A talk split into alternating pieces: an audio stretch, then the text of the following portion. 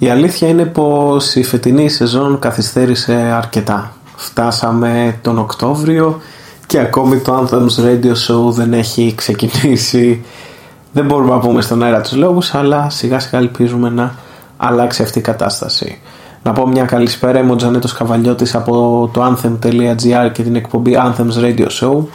Είναι μια πρώτη δοκιμή για podcast τη συγκεκριμένη. Θα δοκιμάσουμε να επιστρέψουμε στα Anthem Horror Shows τα οποία θα έχουν συγκεκριμένη θεματική.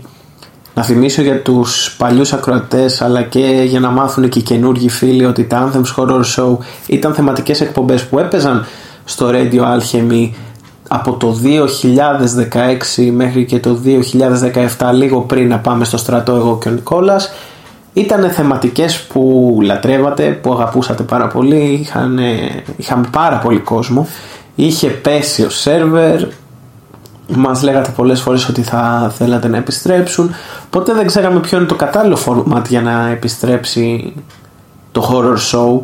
Σκεφτήκαμε να είναι στην εκπομπή και να είναι με τα μεσονύκτια, ίσως.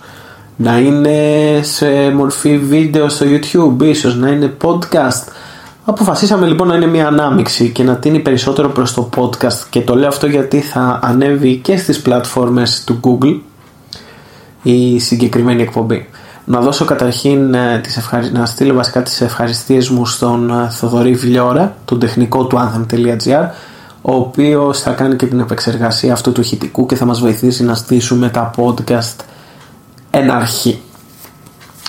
Λοιπόν, καταρχήν να πούμε τα νέα μας. Έχουμε να μιλήσουμε εδώ και πολύ καιρό. Συγκεκριμένα το φινάλι της εκπομπής ήταν στο Athens Retro Festival. Δεν μπορέσατε να ακούσετε και πάρα πολλά είναι η αλήθεια γιατί είχαμε κάποιες δυσκολίες στη σύνδεσή μας. Πέφταμε, ανεβαίναμε ξανά, ξαναπέφταμε, ξανανεβαίναμε. Ωστόσο περάσαμε πάρα πολύ καλά, τα είπαμε με κάποιους από εσάς.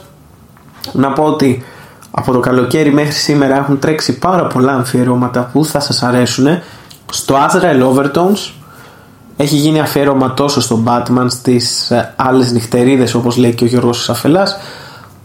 Ένα αφιέρωμα που κυκλοφόρησε χτες. Joker, τα άλλα χαμόγελα.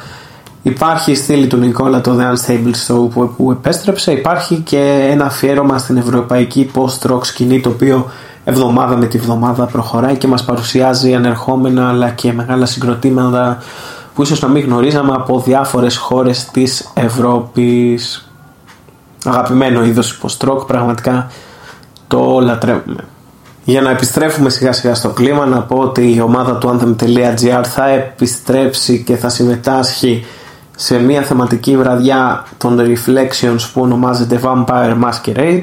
Είναι το comeback, είναι μια ακόμη σεζόν. Ε, το Vampire Masquerade επιστρέφει στα video games και τα Reflection με τη γιορτινή πρεμιέρα μετά την προηγούμενη σεζόν αποφασίζουν να επιστρέψουν ε, στον τόπο του εκκλήματος ακόμα μια φορά με μύθους και θρύλους των αγαπημένων φατριών αλλά και έμφαση στην εγχώρια δημιουργία και οπτική γωνία στο Vampire Masquerade και στο βαμπυρισμό στη λογοτεχνία.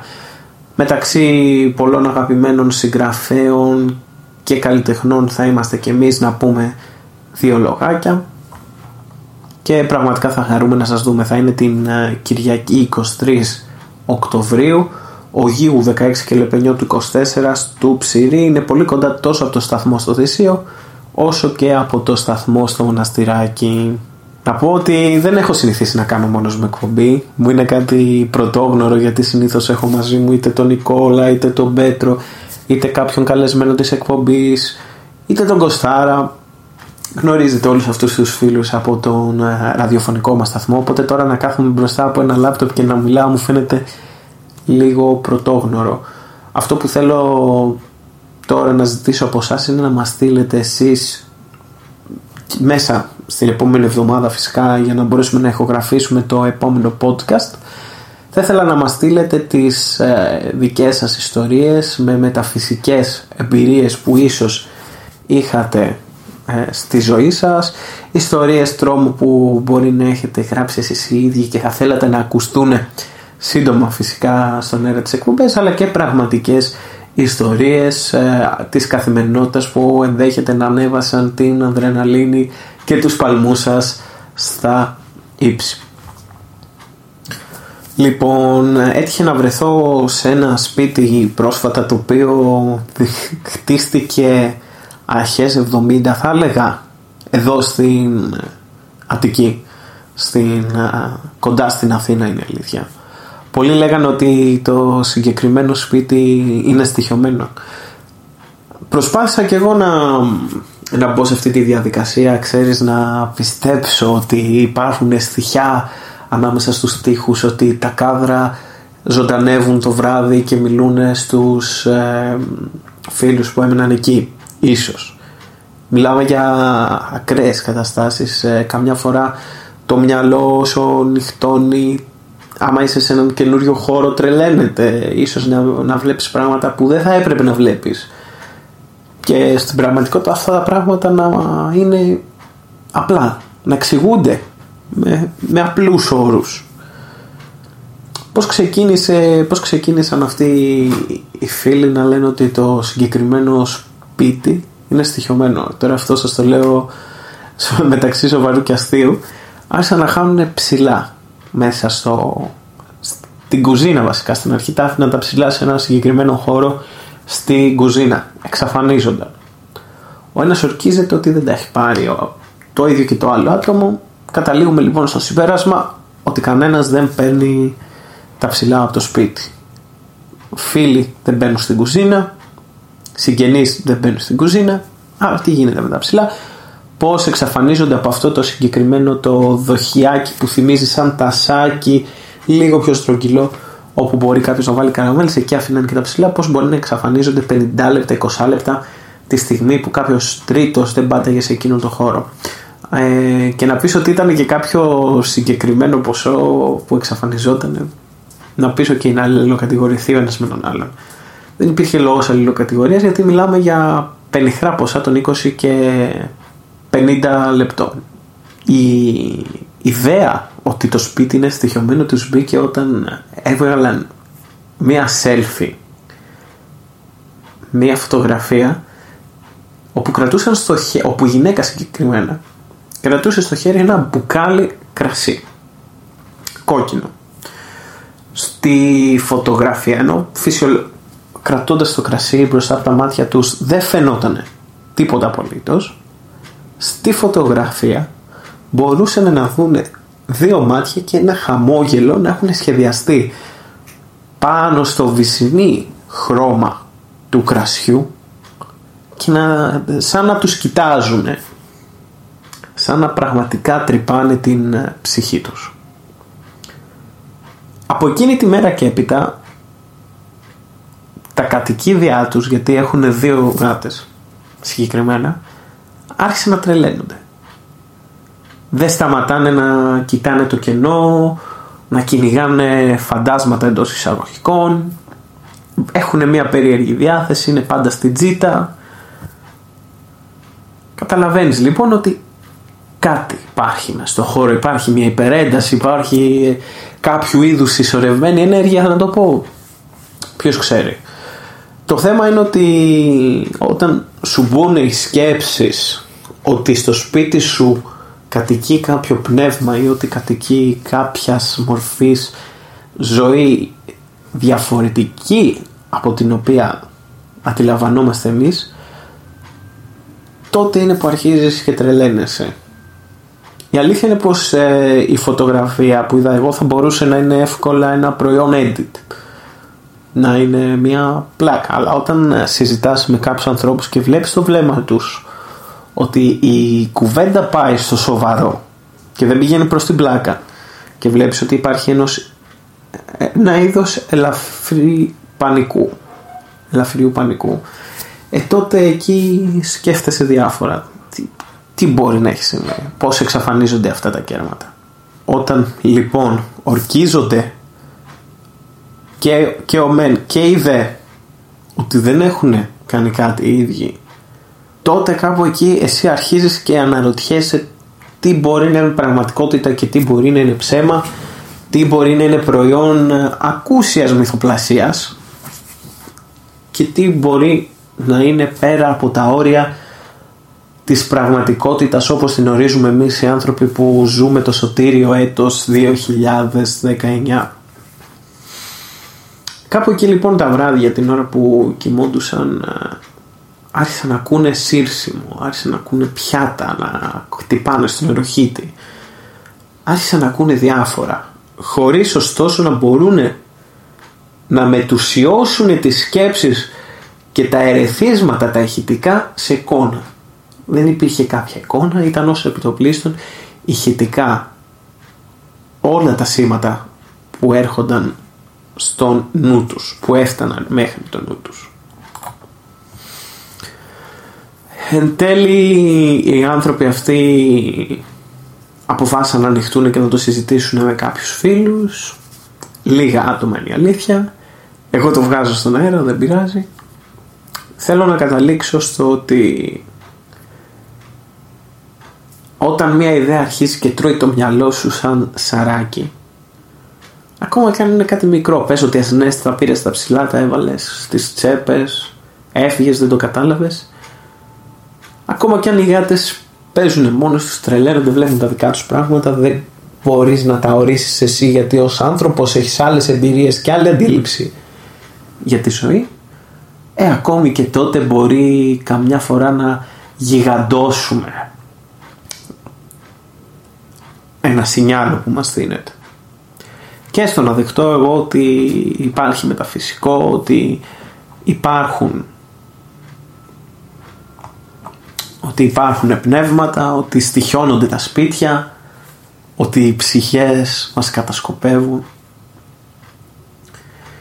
ή ότι θέλουν να μας στείλουν ένα μήνυμα, να το δεχτώ. Καμιά φορά ακόμα και η εικόνα, ακόμα και η φωτογραφία μπορεί να μας παίξει κάποιο τρικ. Μπορεί να είναι σκιά που δεν έκατσε καλά στο μπουκάλι και να σχεδίαζε αυτό το πρόσωπο που το μυαλό μας ήθελε να ερμηνεύσει ως πρόσωπο ενώ στην ουσία είναι τίποτα, μια σκιά.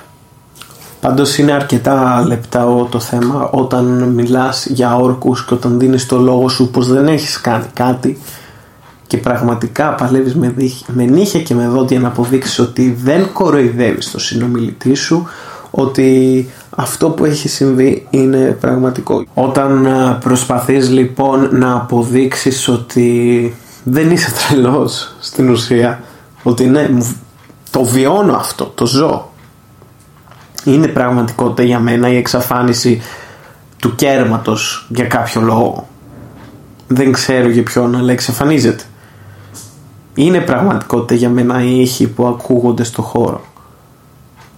Είναι η πραγματικότητα για μένα οι σκιές που βλέπω το βράδυ. Καμιά φορά όταν ε, ορκίζεσαι πραγματικά πιστεύεις γιατί ο, όρκος για τους ε, περισσότερους είναι μια μορφή απόδειξης ότι λένε την αλήθεια. Φυσικά όταν μιλάμε για άτομα εμπιστοσύνης και άτομα που έχουμε στην καρδιά μας. Γιατί και εγώ μπορώ να ορκιστώ σε κάποιον τρίτο, δίχως να με ενδιαφέρει, έτσι. Μπορώ να ορκιστώ για το οτιδήποτε. Δεν λέει τίποτα. Συνήθως όμως όταν έχουμε να κάνουμε με ανθρώπους που έχουν σημαντικό που ρόλος στη ζωή μας, που τους έχουμε στην καρδιά μας, συνήθως τότε ο όρκος παίζει πολύ μεγάλο ρόλο για να αποδείξουμε ότι τα λόγια μας έχουν βάση. Είναι σημαντικό να κατανοήσουμε ότι οι άνθρωποι λαμβάνουν τα ερεθίσματα διαφορετικά ο καθένας από τον άλλον. Μπορεί ο Χ να είναι πιο ευαίσθητος από την Ψ και να λαμβάνει ερεθίσματα από το περιβάλλον του τα οποία μετουσιώνονται με έναν συγκεκριμένο τρόπο δεν σημαίνει πως αυτός ο άνθρωπος είναι τρελός, δεν σημαίνει πως αυτός ο άνθρωπος μας λέει ψέματα. Μήπως πρέπει να δούμε και από τη δική του οπτική πώς βλέπει τα πράγματα. Μήπως εν τέλει να δούμε αν οι σκιές όντως κουνιούνται το βράδυ και το λέω αυτό με εισαγωγικά και καταλαβαίνετε πως το λέω.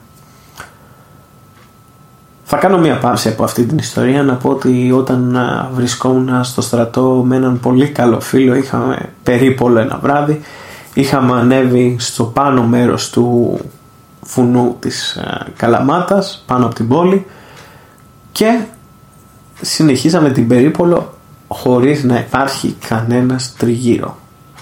Συζητούσαμε όπως είναι φυσικό 2-3 ώρα το βράδυ είναι, προχωράγαμε και συζητούσαμε και ξαφνικά ακούμε ένα «Σ». Του λέω ρε εσύ εντάξει, πες το μου όμορφα. Μη μου το λες έτσι, πες μου ότι δεν θες να, να μιλάω να κάνω ησυχία. Τι, τι πετάγεις και λες «Σ».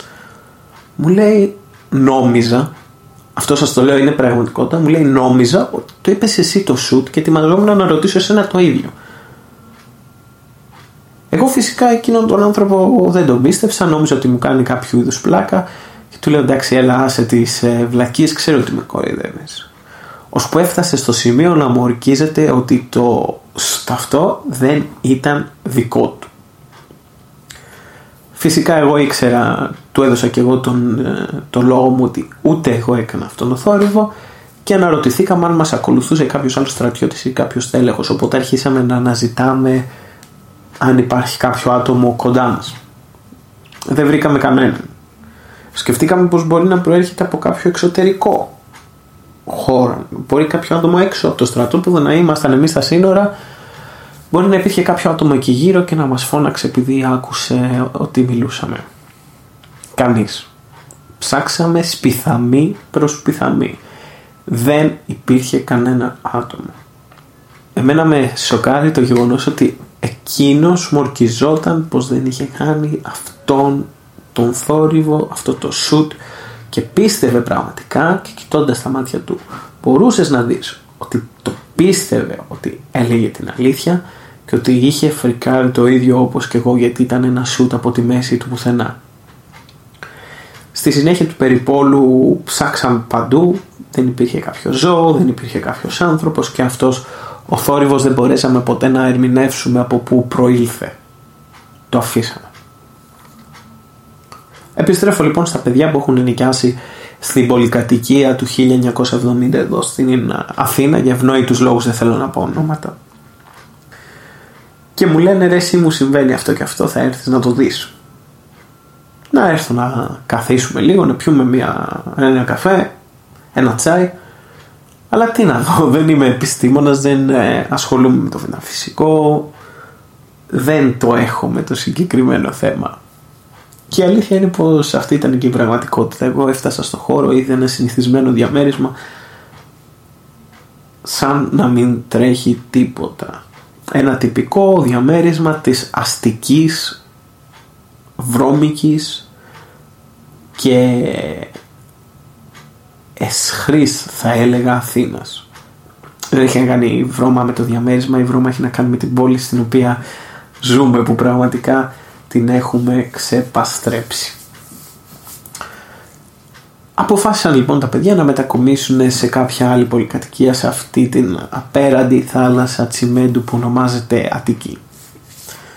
Εν τέλει δεν μάθανε ποτέ αν κάποιος έπαιρνε τα νομίσματα, τρύπωνε μες στο σπίτι και τα έκλεβε ή αν υπήρχε κάποιο πνεύμα που σκάλιζε ή αν υπήρχαν καλικάτζαροι ή αν η γάτα σκαρφάλωνε και τα εξαφάνιζε τα νομίσματα μέσα από το δοχιάκι. Πράγμα που δεν γινόταν γιατί κάπου θα τα βρίσκανε. Πάντως η αλήθεια είναι πως οι γάτες αρέσκονται στο να εξαφανίζουν πράγματα, τους αρέσει να παίρνουν, να τα κρύβουν κάτω από τους καναπέδες, κάτω από, πίσω από έπιπλα, το ίδιο νομίζω κάνουν και η αγαπημένη μας ε, σκηνή. Θα ταξιδέψουμε λοιπόν ε, στην Πολωνία. Θα σας πω μια ιστορία για ένα στοιχειωμένο σπίτι και ένα παιδί που έπαιζε μικρό με φαντάσματα. Να δώσουμε λίγο ένα background για το όλο story, για το όλο concept. Η οικογένεια ζούσε σε μια μονοκατοικία στην Πολωνία. Ο παππούς του παιδιού είχε αγοράσει το σπίτι για λίγα cents Σκεφτείτε όταν ακόμα ο δεύτερος παγκόσμιος πόλεμος είχε ξεκινήσει. Μιλάμε για ένα σπίτι περίπου 80 ετών, 90 ετών, κάπου εκεί. Είχε χτιστεί προφανώς πριν τον Β' Παγκόσμιο Πόλεμο. Το 1988, ένα βράδυ χειμωνιάτικο, ένα παιδί μοναχικό είχε κοιμηθεί μόνο του στο, είχε αποκοιμηθεί μόνο του στο δωμάτιό του. Ένα αγόρι. Δεν το διευκρίνησε αυτό, ζητώ συγγνώμη. Αυτό το παιδί είχε ένα μεγαλύτερο αδερφό. Ο οποίος μεγαλύτερος αδερφός δεν συμπαθούσε το μικρότερο. δεν είχαν τα κοινά ενδιαφέροντα. Στον έναν άρεσε το ποδόσφαιρο, στον άλλον όχι. Ο ένας αγαπούσε περισσότερο τα επιτραπέζια, ο άλλος όχι. Είχαν πολλά, πολλές διαφορές και δεν μπορούσαν να τα βρούνε ως παιδιά.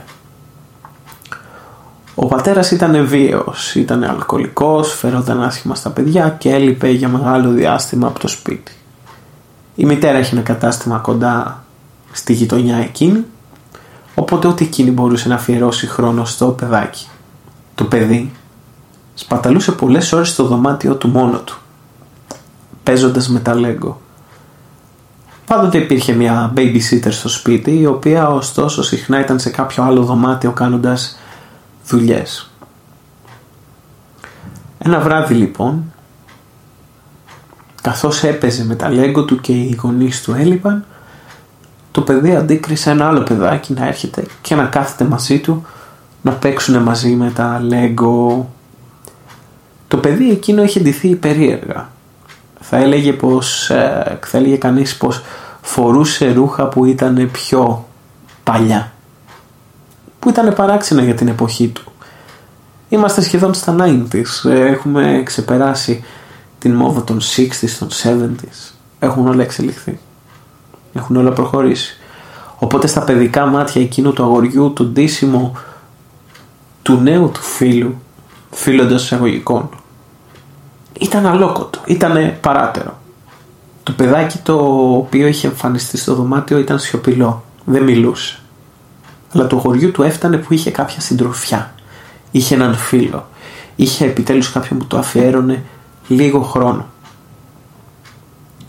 Το παιδί φοβήθηκε να μιλήσει στην babysitter ή στη μητέρα του.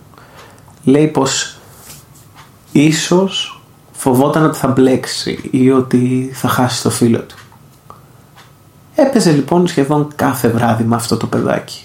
Συνοβελούσε μαζί του, του έδινε μερικά συγκεκριμένα κομμάτια Lego και φτιάχνανε μαζί κάστρα, πύργους, γειτονιές. Αυτό γινόταν κάθε βράδυ σχεδόν επί δύο χρόνια. Κλεινόταν στο δωμάτιό του και έπαιζε με αυτόν τον φίλο. Ως που δύο χρόνια αργότερα, όπως σας είπα και λίγο νωρίτερα, μία πλημμύρα έκανε μεγάλη ζημιά στο σπίτι και έπρεπε να το εγκαταλείψουν. Στην ουσία χάλασαν τα περισσότερα δωμάτια του σπιτιού, έμειναν ένα-δύο, έμεινε εκεί ο παππούς. Όταν το παιδί έγινε 16 χρονών, πήγαινε να επισκεφτεί τον παππού του, ο οποίος δεν είχε εγκαταλείψει το σπίτι. Ο θείος του, ο, ο άλλος γιος του παππού του, του παππού του, είχε αγοράσει το κτίριο τότε και το είχε αλλάξει αρκετά είχε φτιάξει όλα τα δωμάτια, τα είχε ανακαινήσει, είχε βάλει νέες λάμπες, νέα έπιπλα. Ο παππούς, ωστόσο, το δικό, τη δική του μεριά την κρατούσε όπως ήταν παλιά. Κρατούσε λοιπόν ο παππούς στο δωμάτιο στη βιβλιοθήκη ένα άλμπουμ με φωτογραφίες και έγγραφα. Και όταν ήρθαν τα παιδιά, τα εγγόνια τους στο σπίτι, τράβηξε αυτό το άλμπουμ, είπε ελάτε εδώ να χασέψουμε και άρχισαν να κοιτάνε τις φωτογραφίες.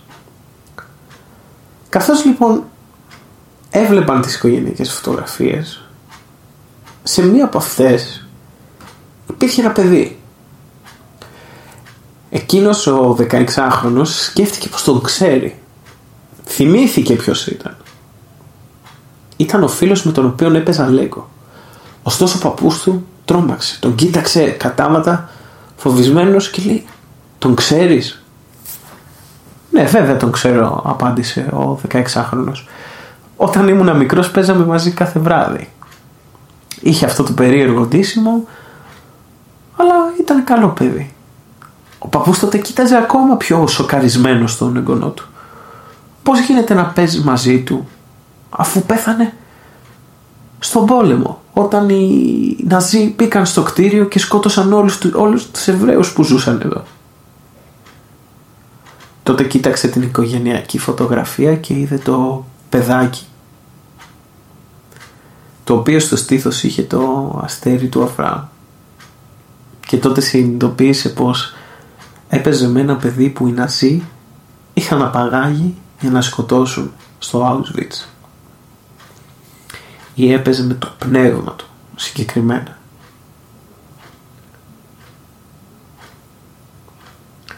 Συζητώντας με τη μητέρα του και με κάποιους συγκεκριμένους ανθρώπους, του είπαν πως υπάρχουν άνθρωποι που έχουν την ικανότητα να συνομιλήσουν και να δούνε φαντάσματα. Ανθρώπους που έχουν φύγει από τη ζωή, ψυχές που κατοικούν στον κόσμο των ζωντανών. Προσπάθησε να επικοινωνήσει μαζί του την τελευταία φορά που βρέθηκε στο σπίτι, αλλά δεν τα κατάφερε. Είτε ήθελε να φύγει, είτε δεν τον ενδιέφερε να εμφανιστεί πια. Και τότε ο 16χρονος σκέφτηκε πως ίσως θα έπρεπε να φέρει μαζί του κάποια λέγκο προκειμένου ο φίλος του να τον επισκεφτεί και να παίξουν για μία ακόμη φορά. Είναι πολλοί λοιπόν που λένε πως τα παιδιά είναι πιο ευαίσθητα στο μεταφυσικό. Εκεί ήθελα να καταλήξω με αυτή την ιστορία που σας διάβασα που την έχει γράψει θα σας πω και ποιος χρήστης στο Reddit. This Freak 100 και συγκεκριμένα στο subreddit Paranormal. Υπάρχουν πολλοί που υποστηρίζουν ότι τα παιδιά είναι πιο ευαίσθητα στο μεταφυσικό και, στην, και στον εντοπισμό φαντασμάτων ή ψυχών που ενδέχεται να βρίσκονται σε κάποιον χώρο. Και γιατί τα παιδιά είναι πιο ευαίσθητα; Γιατί η εκπαίδευση που δίνεται από τα σχολεία έχει στόχο να διαμορφώσει την αντίληψή μας με τέτοιο τρόπο ώστε να ακολουθηθεί ένα καλούπι συγκεκριμένο ώστε όλοι μας να δίνουμε την ίδια ερμηνεία για την πραγματικότητα και είναι δεκτό γιατί όταν μιλάμε για επιστήμη όταν μιλάμε για φυσικά αποδεδειγμένα φαινόμενα όπως είναι το φαινόμενο του θερμοκηπίου όπως είναι το γεγονός ότι η γη είναι στρογγυλή που έχει αποδειχθεί τότε δεν υπάρχει χώρος για αμφισβήτηση. Όταν μιλάμε όμως για κάτι που υπάρχει ακόμα χώρος για έρευνα, όταν μιλάμε για συναισθήματα και όταν μιλάμε για σκέψεις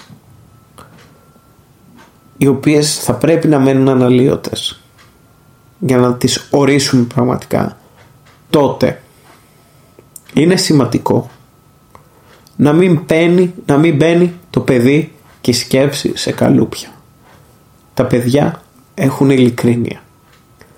Καμιά φορά η ειλικρίνειά τους είναι απότομη, θρασίτατη, αλλά είναι ειλικρινή. Πάντοτε θα πούν αυτό που βλέπουν, αυτό που νιώθουν. Ωστόσο, τα παιδιά ακόμη έχουν αναπτυγμένη τη φαντασία τους σε πολύ μεγάλο βαθμό δεν έχουν εξελίξει τις σκέψεις τους. Αυτό που βλέπουν εμφανίζεται απλοϊκά μπροστά τους και έτσι το ερμηνεύουν ως αυτό καθ' αυτό. Δεν ψάχνουν να δουν τι κρύβεται από πίσω. Βλέπουν το βράδυ την καρέκλα με τα ρούχα στο δωμάτιό τους και γι' αυτά φαντάζει ένα φάντασμα γιατί είναι ένα φάντασμα στο μυαλό τους. Δεν μπορούν να το ερμηνεύσουν κάποιο διαφορετικά. Είναι μια φιγούρα που κάθεται στο δωμάτιο και τα κοιτάζει. Μην μου πείτε ότι δεν σας έχει τύχει και εσάς να ξυπνήσετε βράδυ, κυρίως στην παιδική ηλικία και να αντικρίσετε κάτι που στο δωμάτιο φαντάζει τρομακτικό. Εγώ για κάποιον ε, ανεξήγητο λόγο είχα ένα πολύ τρομακτικό όνειρο το οποίο έβλεπα ξανά και ξανά όσο ήμουν παιδί. Έχω δει το συγκεκριμένο όνειρο τόσες φορές που μπορώ να το περιγράψω από την αρχή ως το τέλος ακόμα και σήμερα. Γιατί; Γιατί όταν ονειρεύουμε κάτι σήμερα έχει λιγότερη συνοχή από τα όνειρα που είχα ως παιδί. Ακόμα και αν ορμηνεύονταν ως κάτι τρομακτικό, ως κάτι φρικιαστικό, ως κάτι που θα με συνοδεύει για όλη μου τη ζωή. Γιατί ξεχνάμε τα όνειρά μας με το που σηκωθούμε το επόμενο πρωί. Γιατί το υποσυνείδητο θέλει να τα κρύψει αυτά που μας δείχνει και δεν μας τα φανερώνει με εικόνες. Γιατί πάντα θα υπάρξει κάποιος τρόπος να σου φανερώσει το υποσυνείδητο αυτό που είσαι. Πάντα θα στο βγάλει, απλά θα πρέπει να μάθεις να τα ερμηνεύεις τα μηνύματα του υποσυνείδητού σου. Λοιπόν, το βράδυ υπάρχει μόνο ασυνείδητο και υποσυνείδητο. Γιατί είναι τρεις οι διαστάσεις. Η συνείδησή μας, το υποσυνείδητο και το συνείδητό μας. Έτσι λοιπόν εμείς οι ενήλικες όταν θα δούμε κάτι το βράδυ μια σκιά αμέσως θα το ερμηνεύσουμε ως αυτό που είναι στην πραγματικότητα. Ρε εσύ υπάρχει μια καρέκλα και τι λες τώρα πες εκεί μίσου. Τα παιδιά θα επιμείνουν ότι είδαν ένα φάντασμα ή ένα πλάσμα στη θέση της καρέκλας ότι δύο μεγάλα πελώρια μάτια τους τρύπησαν την ψυχή και τους κοίταζαν μέχρι να γυρίσουν το πλευρό τους. Η αλήθεια είναι πως σύμφωνα με τους ε, επιστήμονες οι άνθρωποι θα αντιληφθούν μια παρουσία φαντάσματος όταν έχουν ακούσει πρώτα ότι υπάρχουν φαντάσματα. Άμα ακούσω εγώ ότι το σπίτι είναι στοιχειωμένο θα πάω προειδεασμένος και τότε ίσως να δω κάτι που δεν θα έπρεπε να δω. Κάτι που δεν υπήρχε εκεί. Και έτσι συνδέεται η πρώτη ιστορία με αυτή. Πολλές φορές οι εικόνες, οι ήχοι, οι παράξενοι, οι αλλιώτικοι, οι ανατριχιαστικοί μπορούν να εξηγηθούν με τα ηλεκτρομαγνητικά πεδία. Υπάρχουν στιγμές που τα μαγνητικά πεδία τρελαίνονται. Γιατί; Οι κυνηγοί φαντασμάτων εντός εισαγωγικών, υποτιθέμενοι κυνηγοί φαντασμάτων όταν αναζητούν poltergeist ή κάποιους, κα, κάποιας μορφής ζωή πέρα από την ανθρώπινη έχουν μαζί τους ένα μετρητή μαγνητικών πεδίων. Γιατί πολλές φορές εκεί που τα μαγνητικά πεδία τρελαίνονται, εκεί θα εντοπίσουν αυτό που εκείνοι ορίζουν ως φαντάσματα. Κάποιες συχνότητες μπορούν να μας κάνουν να νιώσουμε μεταφυσική δραστηριότητα. Και ας μην υπάρχει. Ή και ας υπάρχει, εγώ δεν αποκλείω τίποτα. Εν είδα ότι δεν είδα. Δεν ξέρω. Δεν υποτιμάω, δεν κοροϊδεύω, δεν χλεβάζω αλλά αποδεδειγμένα κάποιες ηχητικές συχνότητες μπορούν να τρελάνουν τον άνθρωπο. Δεν είναι τυχαίο που κάποιες υψηλές, πολύ υψηλές συχνότητες συχνά χρησιμοποιούνται και σε βασανιστήρια άμα το ψάξετε. Μονοξίδιο του άνθρακα, φορμαλδεΐδη και εντομοκτώνα. Τρεις ουσίες που μπορούν να μας ε, προκαλέσουν παρεστήσεις και να μας δώσουν την εντύπωση ότι κάτι δολοφονικό, ότι κάτι παράξενο, παράτερο κρύβεται στις σκιές τριγύρω μας. Όταν είναι μεγάλα τα επίπεδα μονοξιδίου του άνθρακα κοντά μας, ναι η αλήθεια είναι πως θα δούμε παρεστήσεις. Και τι κάνω εγώ αν το παιδί μου φοβηθεί; Θα ρωτήσει κάποια μαμά. Άστο να φοβηθεί. Άστο να φοβηθεί να βιώσει αυτό που βιώνει αλλά παράλληλα κάνε τον να νιώσει ασφάλεια. Αυτό λένε και οι επιστήμονες. Ο φόβος είναι ένα συνέστημα που βιώνουμε όλοι μας. Φόβος μπορεί να υπάρχει για το μεταφυσικό, μπορεί να υπάρχει για το άγνωστο, μπορεί να υπάρχει για το αύριο, μπορεί να υπάρχει φόβος για το αν θα μπορέσουμε να βγάλουμε τα έξοδα. Ο φόβος είναι ένα συνέστημα με το οποίο πρέπει να εξοικειωθούμε από νωρίς, αλλά πρέπει να καταλάβουν τα παιδιά ότι παρά το φόβο τους έχουν την ασφάλεια του σπιτιού και την ασφάλεια των γονιών τους δεν είναι τυχαίο αυτό που λέμε ότι τα παιδιά είναι ευπλάστα. Ο νους τους, οι σκέψεις τους, οι πράξεις τους. Είναι σημαντικό να μάθει ένα παιδί να έχει π.χ. καλή διαγωγή από νεαρή ηλικία. Είναι σημαντικό να μάθουμε σε ένα παιδί να σέβεται τη διαφορετικότητα, να σέβεται τους συνανθρώπους του, να σέβεται τη φύση, τα ζώα, να μην πετάει σκουπίδια όπως να είναι αλλά είναι και σημαντικό να μάθουμε σε ένα παιδί να εκφράζεται με ειλικρίνεια όπως νιώθει, να μην τρέπεται να κρύψει τα συναισθήματά του. Γιατί το στιγμή που το παιδί θα φωνάξει και θα πει ότι φοβάμαι και θα μπει μέσα ο γονιός και του πει τι φοβάσαι ρε βλαμένο τότε ο γονιός υποτιμάει το παιδί και του δημιουργεί πολλά προβλήματα στο υποσυνείδητό του. Κρατήστε το αυτό. Το υποσυνείδητο πάντοτε θα μας βγάζει τα προβλήματα στην επιφάνεια. Αυτό που σας είπα και νωρίτερα.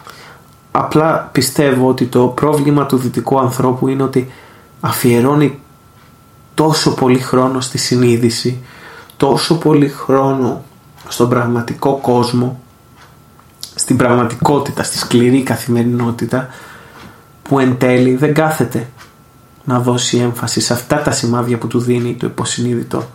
Και συχνά και η υγεία μας ακόμα γιατί, γιατί φτάνουμε οι άνθρωποι στα όρια μας.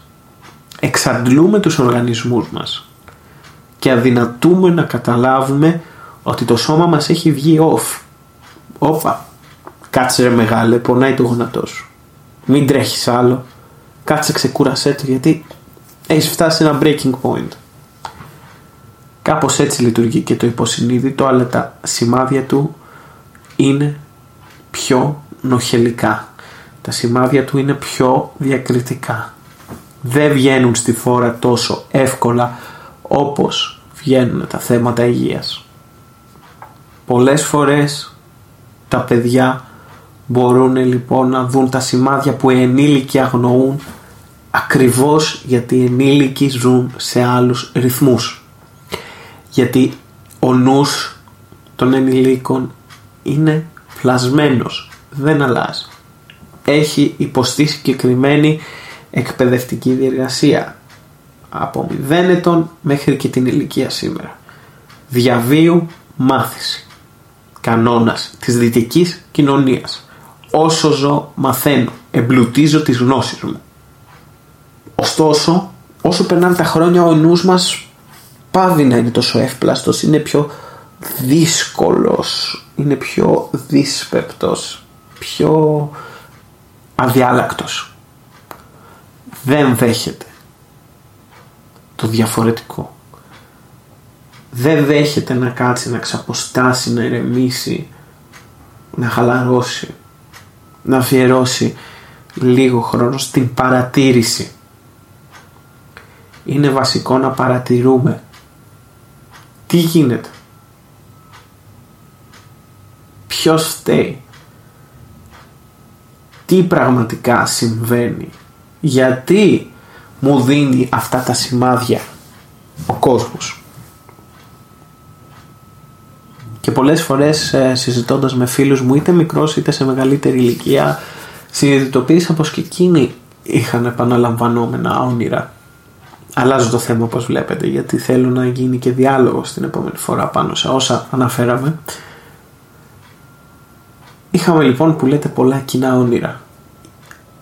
Πέραν του ότι πολλοί άνθρωποι είχαν στοιχειωθεί από συγκεκριμένα όνειρα πολλές φορές βιώναμε και τα ίδια θυμάμαι έλεγε ένας ε, φίλος πριν χρόνια ότι ξέρεις τι κάθε βράδυ πέφτω για ύπνο και ξυπνάω μέσα στον ύπνο μου τρομαγμένος και νιώθω ότι πέφτει γιατί ένιωθω ότι έπεφτα δεν πέφτα έπεφτα στο κενό σαν να έχω βουτήξει από κάποιο αεροπλάνο ή σαν να έχω πέσει από τον εκατοστό όροφο ενός ηρανοξύστη. Και πέφτω, πέφτω, πέφτω, πέφτω, φτάνω προς το κενό και η πτώση δεν σταματάει. Και όταν η πτώση εν τέλει σταματάει και εγώ νομίζω πως θα πεθάνω ξυπνάω στο κρεβάτι. Αυτό είναι ένα όνειρο που έβλεπα και εγώ πάρα πολλές φορές. Δεν είναι το όνειρο που σας είπα ότι το έβλεπα συνέχεια σαν παιδί, αλλά ήταν ένα όνειρο που έβλεπα αρκετά συχνά. Τα όνειρα λοιπόν μας δείχνουν το δρόμο που συχνά πρέπει να ακολουθήσουμε. Τα όνειρα είναι ένας τρόπος επικοινωνίας του υποσυνείδητου και του ασυνείδητου με εμάς τους ίδιους. Ναι εντάξει δεν σας λέω να πάρετε έναν καζαμία και να αρχίσετε να ερμηνεύετε τα όνειρά σας με βάση τις ασυναρτησίες ενός θρησκόληπτου που τις έγραψε το 1950. Σας λέω όμως να πάρετε λίγο χρόνο το πρωί να καταγράψετε τα όνειρά σας να σκεφτείτε όσα είδατε το προηγούμενο βράδυ πώς μπορούν να σας ωφελήσουν τι μπορείτε να κάνετε γιατί καμιά φορά τα παιδιά μπορεί να παίρνουν σημάδια όσο είναι ξύπνια ωστόσο και οι ενήλικες είναι ευαίσθητοι σε σημάδια του μεταφυσικού και οι ενήλικοι είμαστε ευάλωτοι σε όλα αυτά τα σήματα. Πότε είμαστε ευάλωτοι; Όταν η συνείδησή μας ξεκουράζεται. Όταν πλέον το υποσυνείδητο έχει βγει μπροστά, μας στέλνει τα μηνύματα αυτά και εμείς πρέπει να τερμινεύσουμε. Μπορεί να μην σας έδωσα κάποια απάντηση για τα κλεμμένα νομίσματα, μπορεί να μην σας έδωσα κάποια απάντηση ουσιώδη για το παιδί που ισχυριζόταν ότι έπαιζε Lego μαζί με το φανταστικό του φίλο. Μπορεί να μην σας έδωσα κάποια συγκεκριμένη απάντηση για το αν υπάρχουν φαντάσματα ή πνεύματα, όμως μπορώ να σας πω πως αξίζεις να πάρουμε το χρόνο και να αναρωτηθούμε για την πραγματικότητα που βιώνουμε. Αξίζει να σκεφτούμε, να παρατηρήσουμε, να αισθανθούμε όλα τα σημάδια που μας δίνει το υποσυνείδητο. Και άμα πιστεύουμε στο μεταφυσικό, ε τότε αδερφέ ή αδερφή μου, να ακούσουμε τα σημάδια που μας δίνει το μεταφυσικό. Καμιά φορά ο κόσμος πέρα από τα φυσικά ίσως δίνει την απάντηση για όλες μας τις απορίες. Σας ευχαριστώ που με ακούσατε. Αυτό ήταν το Anthems Horror Podcast. Ήταν εντελώς δοκιμαστικό. Δεν είμαι καλός στους μονόλογους. Ζητώ συγγνώμη αν έχασα κάποια στιγμή τη ροή των σκέψεών μου. Θα ανέβει δοκιμαστικά στο Anthem, θα ανέβει δοκιμαστικά στο YouTube, θα ανέβει δοκιμαστικά στις πλατφόρμες του Google. Θέλω να υπάρχει διάλογος με τα υπόλοιπα μέλη του webzine μας. Με τα υπόλοιπα μέλη του anthem.gr. Ωστόσο ήταν ακατόρθωτο να γίνει αυτό μέσα στην εβδομάδα οπότε αποφάσισα να σας στείλω αυτό το podcast που ηχογράφησα μόνος μου. Θέλω να σας ευχαριστήσω που ακούσατε μέχρι εδώ. Να σας πω ότι ευελπιστούμε ότι η εκπομπή θα επιστρέψει σύντομα και θα σας κρατήσουμε και θα μας κρατήσετε ραδιοφωνική παρέα για μια ακόμη σεζόν. Περιμένω τις δικές σας ιστορίες και περιμένω το δικό σας feedback για αυτό που ακούσατε. Είναι πολύ σημαντικό να μου πείτε αν σας αρέσει μορφή του podcast. Όπως είναι, τι πρέπει να αλλάξει, πώς πρέπει να γίνει. Και το αφήνω και σε εσάς για τη θεματολογία άμα θέλετε να ακούσετε κάτι συγκεκριμένο να μην διστάσετε να μας στείλετε είτε ένα ανώνυμο μήνυμα στις σελίδες μας στα προσωπικά μας προφίλ στο facebook είτε στη σελίδα του anthem.gr Πολλά φιλιά να έχετε ένα υπέροχο βράδυ